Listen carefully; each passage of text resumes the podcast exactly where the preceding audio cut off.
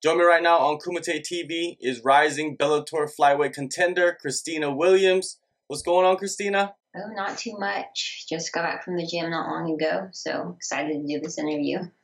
Thank you so much. Uh, I saw a picture recently of you standing on a horse with one hand raised up and all the expression on your face. Could you give me some context to that photo?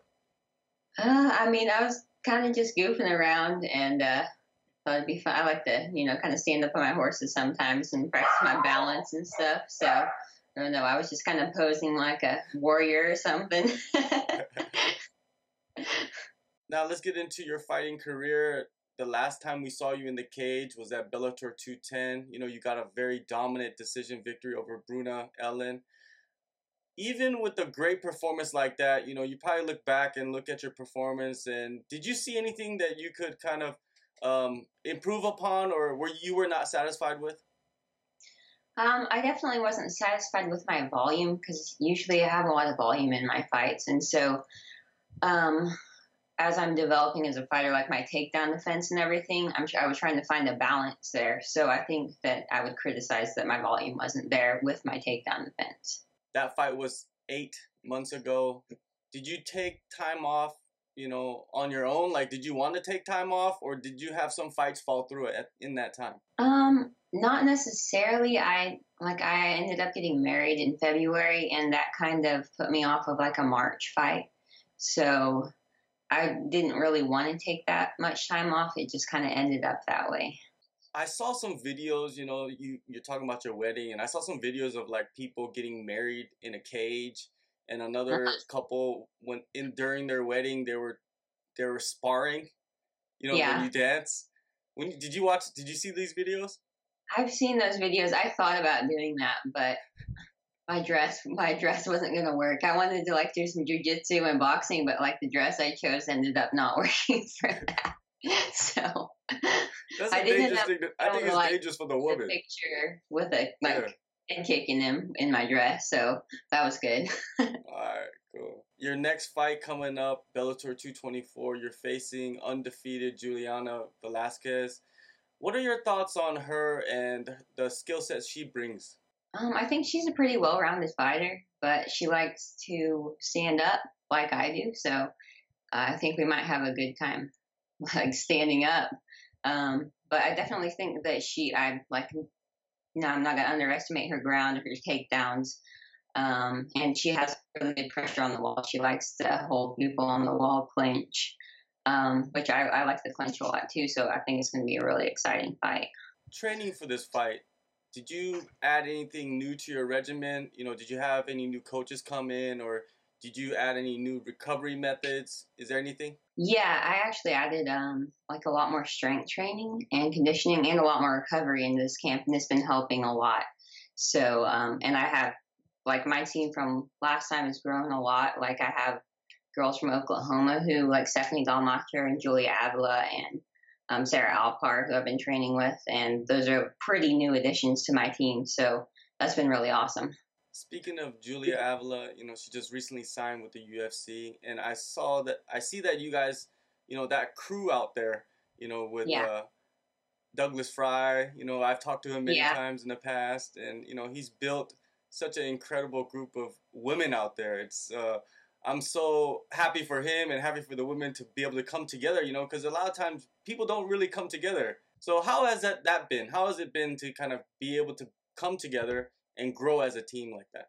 Um, it's been pretty amazing. Like since I started working with Doug and like Jen Montana and everybody down there, um, I feel like I've grown a lot as a fighter. And there's just, I mean, everybody's there to work to help each other get better. And there's no like, you know, jealousy that I feel like goes on a lot of times and stuff like that. It's just a very positive work environment. In your mind, this fight against Velasquez, is it a title eliminator the reason why I say this is because Macfarlane doesn't have a fight coming up. She doesn't have anything booked. Do you see it as something like that? I definitely think that it could be. Um, I mean, I don't know what they're going to do with um, Beta next, if they're going to have um, Ilima fight her or not. So I'm kind of just waiting. I think that this should be um, probably, but yeah, I'm not sure what Bellator is going to do with that. The flyweight division, you know, recently the past couple of years, it has become probably the most competitive weight class for the women. What are your thoughts on the rise of the division and the potential of it? Um, I've I've seen a lot of talent come like into Bellator and the UFC lately. Um, I think that we're gonna just gonna see better and better people come in. I think it's gonna be. I mean, it's gonna be amazing. There's gonna be a lot better competition and harder competition. So um, everybody's gonna keep evolving. Yeah, I think you are in a perfect position too. You know, with your, you know, you are kind of in the beginning of your career, but your skill set is at a high level, and you know you have a bright future ahead of you. And this division is growing and being becoming more popular.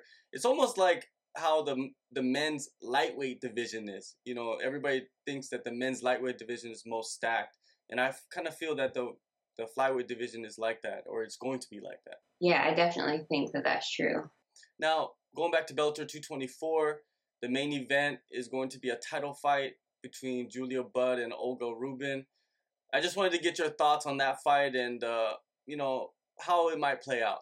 Um, I am not really familiar with Olga. Um, I've seen Julia Budd fight. I think she's she's very physically strong fighter and she overpowers people a lot. So I think that Olga is you know, pretty physically strong too. So I think she's going to give her a challenge. Um, definitely, I think it's going to be a good fight.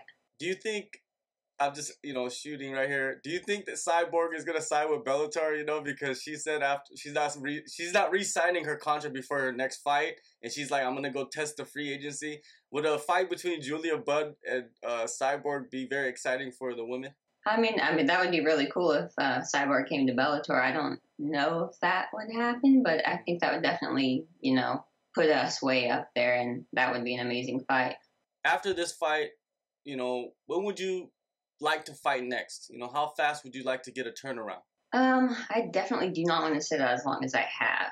Um, so I would hope it would be if it's like a title fight within six months. If if not a title fight, probably sooner um, like three or four months, you know, at least. Um, I, I would even, if I if this fight goes well, I would even fight sooner than that. So it really just depends on what's next. Do you have anybody in mind? You know, I know you're focused on Velasquez, but there's, like you said, there's so much talent coming into the flyweight division. Do you have any?